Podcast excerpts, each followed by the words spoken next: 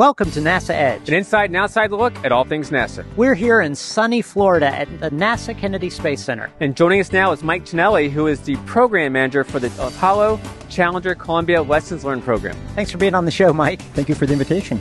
Now, this program is near and dear to your heart. Can you tell us a little bit about that Lessons Learned program? Certainly. The Apollo Challenger Columbia Lessons Learned program is a brand new, innovative effort, uh, agency wide, to take the lessons of the past and showcase them towards a future perspective. So we're looking at a very exciting future for NASA. We've got exciting programs such as SLS going back to the moon by 2024 and a host of other programs and missions that the agency is having. With those new programs and missions also come a brand new workforce, thousands of new people. And a lot of those folks haven't had the time yet to bridge the lessons of the past to the future. And that's our responsibility. So we're taking a look at the past, both the things we did right and the things we could have done better, putting through that lens, focusing on the future, so therefore they can take the lessons of the past, look at the future, and apply those to increase their mission success going forward. So with Apollo, Challenger, and Columbia, and we're looking at the tragedies that were involved with, with those three. We primarily focus on Apollo 1, Apollo 13, Challenger, and Columbia. We teach the lessons of how things could have done better. However, we also do take time to look at the good things because in through 60 years of plus of NASA history, there's a lot of great lessons of NASA's done things really, really well. For example, STS-1 the first launch of Space Shuttle Columbia in 1981 was a stunning success, the first reusable spacecraft in the world. So we want to take examples like that and showcase them because all the new vehicles coming online, both commercial and NASA, will have their first processing flows and their first launches. So we can glean a lot of great expertise and knowledge from those times as well. So it's a mix both of things we could have done better, plus times we got it spot on right. Now, a part of that program is the Columbia Room, where you have artifacts from the tragedy of Columbia Space Shuttle. Can you tell us a little bit about that? Certainly. Uh, when we lost Columbia on February 1st, 2003, we had an effort, the largest ground search in American history, to bring Columbia home. Uh, once that was completed, the decision by our leadership at the time was to make Columbia accessible to the workforce and is accessible for the purpose of teaching. So Columbia now still has a mission to perform. The crew still has a job to do, and that job is to teach and inspire the next generation. So, folks that come into the Columbia Preservation Room will see artifacts of Columbia. As they walk through those, it's a storytelling journey explaining what happened, but also the lessons that came out of every single phase of the flight of how decisions were made and how perhaps in some ways we could have made better decisions. So they can then take those examples, take them back into the workplace, and as they're working on their programs and, and missions, they can reflect back and hopefully serve as an instrument of guide to them going forward, if they reach those decision points, they can use that as a tool making the right decisions forward. And and of course, there's some sensitivity to that. We want to be very respectful of the family, so you don't allow uh, going us going in there and doing the show in there or showing video from that. Although people can visit it. The, the families have been unbelievably gracious and allowing us to share Columbia with our workforce for teaching purposes. We thank them very much for that. We take really good care of Columbia and protect her very well, as if she was still solid flight hardware flying. Um, so we want to protect the dignity and the respect and reverence of the room. And within those constraints, we take folks in the proper way and, and make it a teaching, a learning environment, if you will. Now, as you started this program, how important was it to you to get uh, senior leadership behind this? That's one thing when you start a brand new program up, uh, buy in and collaboration is key. So, my first step was to approach our senior leadership um, I am so humbled and thankful that our senior leadership um, stepped right up and gave full support and backing to the creation of this program. And that support has not only uh, continued, but it's strengthened over the last couple years. So, uh, and great appreciation to our leadership for helping us. Speaking of leadership, we had a chance to sit down with Bob Cabana to get his perspective on the Apollo Challenger Columbia Lessons Learned program. Let's check it out. Bob, I know you're very familiar with the Lessons Learned program, but tell me a little bit about your history with the program. So it's one of the things I'm very proud of here at uh, Kennedy Space Center. Mike Ciannilli has just done an outstanding job. And what we don't want to do is forget the lessons learned from the past. You know, after the Challenger accident, they just kind of took what remained a Challenger and buried it in a silo. And it was like, we want to forget about this and move on. Columbia was different. We have Columbia in a room preserved over in the vehicle assembly building. And it's actually used by universities. Folks can get parts loaned out to them for research to help make spacecraft better, to learn about the impacts of, you know, returning in that kind of environment, what we can do to make it better. But the, the more important part is not just the way we have treated uh, the hardware, but it's also how we treat our people and the lessons that we want to remember from this. You know, if you look at Apollo, Challenger, Columbia, all the time when you go back, the hardware was talking to us, and Challenger was the normalization and deviancy. That we had O rings that were bad, we saw soot, but we came to accept it because nothing bad happened. And, and then you look at Columbia, the foam's coming off, but nothing bad has happened, and we accepted it. We don't want to forget that. And part of, uh, you know, Apollo, Challenger, Columbia lessons learned is helping to keep it in the forefront, to help folks see what we learned so that we don't repeat those mistakes again, and help to create an environment where, where people are listened to. Yeah, I, I imagine that's very important, that idea of, you know, not letting things become rote and letting them just continue as they were, but constantly being vigilant about looking at all our processes and things like that moving forward. No, I mean, uh, nothing that we do is without risk if it's worthwhile. And, and flying in space is an extremely risky business. But, you know, we've been given this goal now boots on the moon by 2024, right? And I'm, I'm all in. I want to I want to see that happen. But we have to do it in an environment that allows people to speak up. Now that doesn't mean we do what you want to do but it, we have to address people's concerns. I, I, greet all our new employees every two weeks when they come on board, and I talk about our core values and I talk about lessons learned from uh, Challenger and Columbia, and the need to create an environment in your meetings where you feel free to speak up. And you know, we hire a lot of really smart people, okay? But when you're new and you're going to a meeting, sometimes you may know something, but you think, oh, all these other people, they're a lot smarter than me. They've been here a lot longer. They know more than I know. I'm just going to be quiet and listen. And what we have to do is ensure that we get everybody's input so that the decision makers are making informed decisions. And so it's incumbent upon us who are leaders, you have to stimulate discussion. If nobody's speaking up, then you have to ask questions to stimulate that discussion and get people talking so that all the concerns are addressed so that we make our decisions in an informed manner. You know, I had an all hands the other day, and, and I said, let me see a show of hands out in the audience. How many of you were not here when we lost uh, Columbia?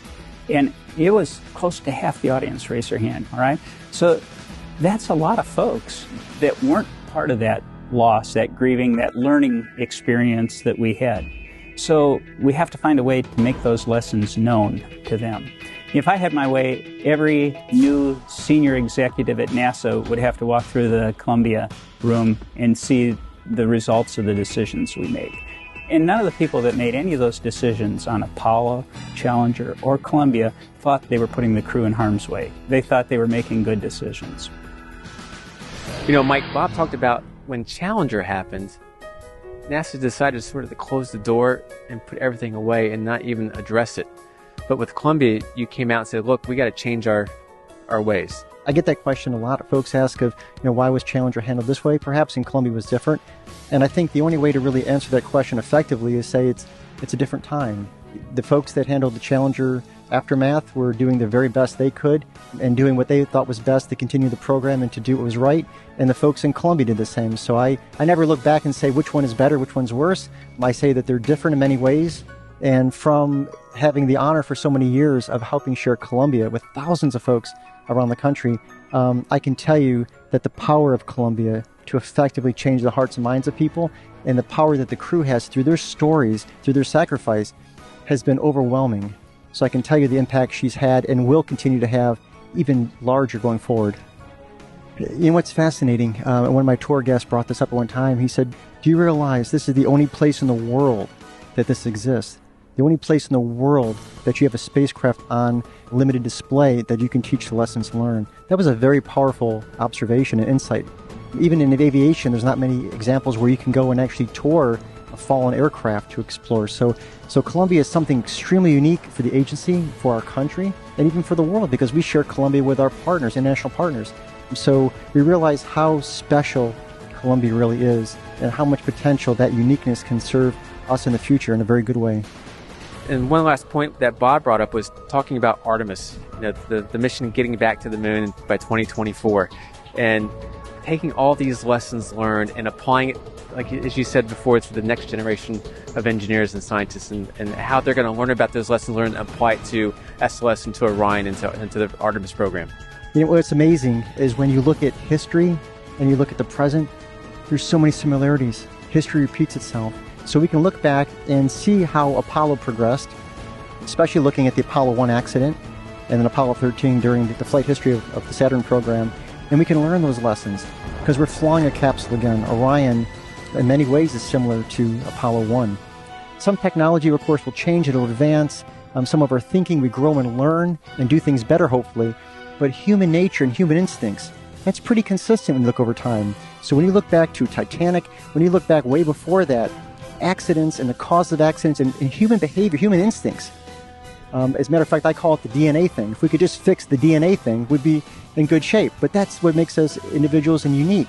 So we have the understanding that we have those challenges. We're always going to have those challenges, and we can have those potential shortcomings. We have to be proactive and be ready for that and do better. Well, you know, Mike, another one of your great supporters is Chief Engineer Ralph Roe from NASA headquarters. And I had a chance to sit down with Ralph and, and, learn from his perspective, not only from the Columbia accident investigation, but also from the Lessons Learned program. Let's check it out. So, Ralph, uh, this may be a hard question to answer, but are there one or two key lessons learned from Columbia that you can share from your point of view?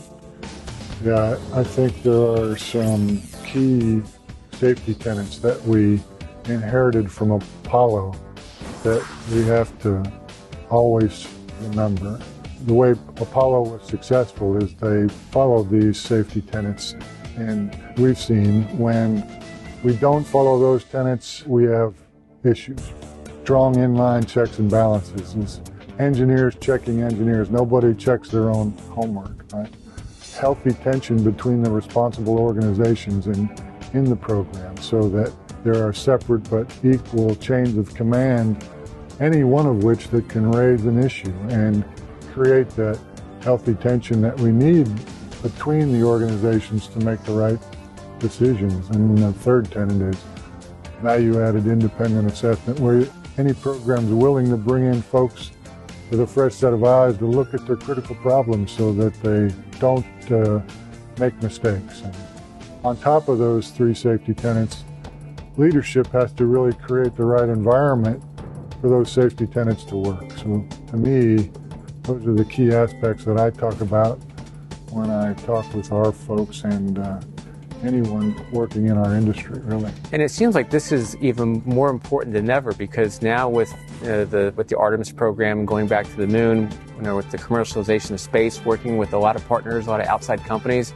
it's really not just NASA within, but it's going to be NASA and its partners working this together. So, how important is it going to be down the road? Absolutely. It seems like we're almost in a boom era for space with new companies participating with us more than ever before. And so, sharing our lessons not only with our employees but our partners is critical, right? They need to know what we've learned from Challenger and Columbia and Apollo 1 as well as our own folks. So I spent a lot of time going around to those companies and talking about the lessons from Columbia. I know Mike and the Columbia Room is going to do a roadshow, and there'll be an opportunity for those folks to see the impact of the hardware from Columbia. So, and speaking about the roadshow, I'm glad you brought that up because it's not just a roadshow internal to, to NASA itself, but it's also to other outside organizations outside the aerospace industry that are interested in our lessons learned. That's right. The lessons just don't apply to aerospace. It's uh, any industry, really. The, the fundamental things that we made mistakes with apply in any industry, really. So those root causes, those organizational issues that we had, those are things any company could learn from. Mike, thinking the tremendous benefit of this program, can you give us an example of the lessons that you've learned that you've been able to share with NASA and maybe some of its partners? Certainly. Uh, that's one thing with the lessons we've come through with. Um, they've been very applicable across industries and programs, which is very interesting. Uh, for example, communication. It's one of the things we do every single day. We communicate. It seems like all we do today. We're texting, we're typing, we're talking, communicating in a whole different array of ways. But are we communicating effectively? When we look back at Challenger, for example, we can see so many examples throughout pre launch of where people did not communicate effectively or communicated in ways that perhaps weren't very effective to getting the right results. We look at Columbia and how we handled that situation. There's also many examples of where we could have done much better. So communication is something that even though we do it a lot, doesn't mean we do it great all the time. So we look at that, we can take those lessons and apply those into other industries. It could be any industry, it could be our home lives. Those lessons are so applicable across all kinds of genres. Another one, for example, is normalization of deviance. And that's a fancy NASA way of saying something that creeps into our system that slowly changes over time that shouldn't, but it's kind of a hitchhiker onto change. For example, uh, during Challenger's time, before Challenger, we start seeing small degradation of the O rings. We start getting used to seeing that damage. We didn't forget about it, we didn't ignore it, we were working the problem, but it became normalized, almost expected in some ways. Fast forward to Columbia, we start seeing foam coming off the external tank since the first flight. We, we dealt with the issue for decades, trying to find a solution to it. We got very used to the foam coming off. And as a matter of fact, I'll speak for myself, when the vehicles would come back home after landing, you'd see some damage on the belly. And if the vehicles had less damage, that seemed a little abnormal. You were expecting to see more damage. So that became normalized over time. Those are that human DNA I mentioned earlier. It's so easy to sneak into our system. How often have any of us driven with our car and had that little light on the dashboard on? And then that one day, You're shaming us. I heard stories about you. and then one day the light goes out, right? And it's like, wow, why'd that light go out? That's really weird. Well, I could probably guess when you bought the car, it didn't come off the lot with that light on, right? But we got so normalized to that, or the knock in the engine, or that thump in the tire. We just, as people, get normalized and used to things that are different. So, although stuff does change, we got to be extra vigilant to watch out for the things that shouldn't change and then respond quickly to those, communicate effectively those, and solve it before it becomes a larger issue. Well, is, is it fair to say, in, in, in that regard, let's take the car for the exam- as an example, where, you know, when we drive our car, we hear the knock. We always say, well, we'll deal with it next week. We'll deal with it the week after until something happens where we can't drive the car.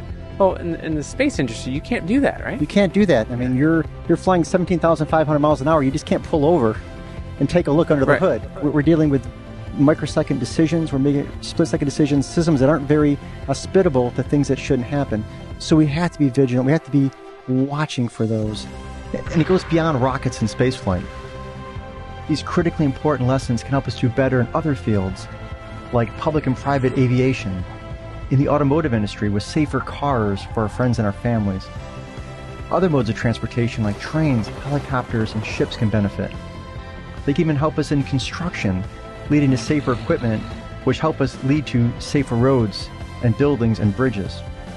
You know, we're also very honored to be sharing our lessons with the Department of Defense and all branches of our military as they try to ensure the safety of our heroes, whether they be on land, in the skies above us, or even under and on the sea.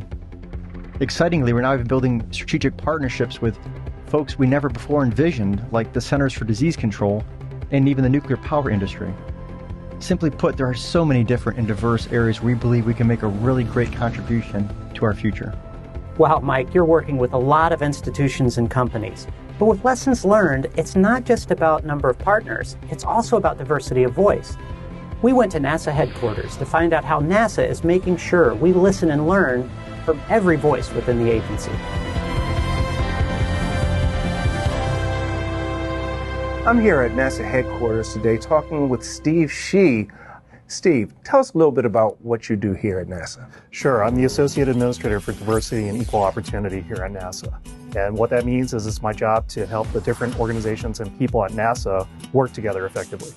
You do a lot of work in your office, but tell us how you're working with the Lessons Learned program. When we look at the Lessons Learned program, we see a number of accidents, and it's easy to remember the technical issues, the engineering problems, the technical defects that occurred that contributed to those accidents. But if you examine those accidents, you also see that there were people and culture inclusion issues as well. Specifically, certain individuals with maybe unconventional thinking, unpopular opinions weren't fully included They didn't have the, we didn't have the benefit of, of uh, including all the information, the data, the perspectives, the concerns that they shared. And if we had fully included all of that uh, thinking, that cognitive diversity, uh, then maybe we would have had a different outcome or at least been able to um, assure the mission and, and safety in a better way. How does that stretch out into NASA's partners in how they conduct business as it pertains to risk management and a diversity of opinions and, and uh, information? We provide leadership, we provide technical assistance, and we actually do audits of recipients of NASA grants. These are scientific and research organizations, including universities and colleges, that do research for us. And as a condition of receiving those grants, they have to comply with anti discrimination statutes. So that helps ensure that there's discrimination free workplaces in those organizations. They're accessing and including the best minds, the best thinking, the best talent to be able to arrive to the best product to help NASA. The other thing here is that uh, NASA is uniquely positioned to actually lead the world because of our mission. We have a peaceful mission to explore, to discover, and to expand knowledge for all humankind. And so, because of that role, not only is the work we do inspirational, but if you look at the technological advances that we bring to the world, the way individuals and organizations will follow our leadership because of the inspiration and because of what we're doing. And by how we conduct ourselves and provide that as a model, we have the ability to be able to really have far reaching impacts. NASA has many big missions in its future. What does success look like through lessons learned for the agency? I think with any type of program, the success ultimately is dependent on how it contributes to safety and mission assurance. And so, if we're able to launch these missions um, safely and successfully and on time, uh, and it's because of lessons learned to a certain extent, then I think that's an indication of success.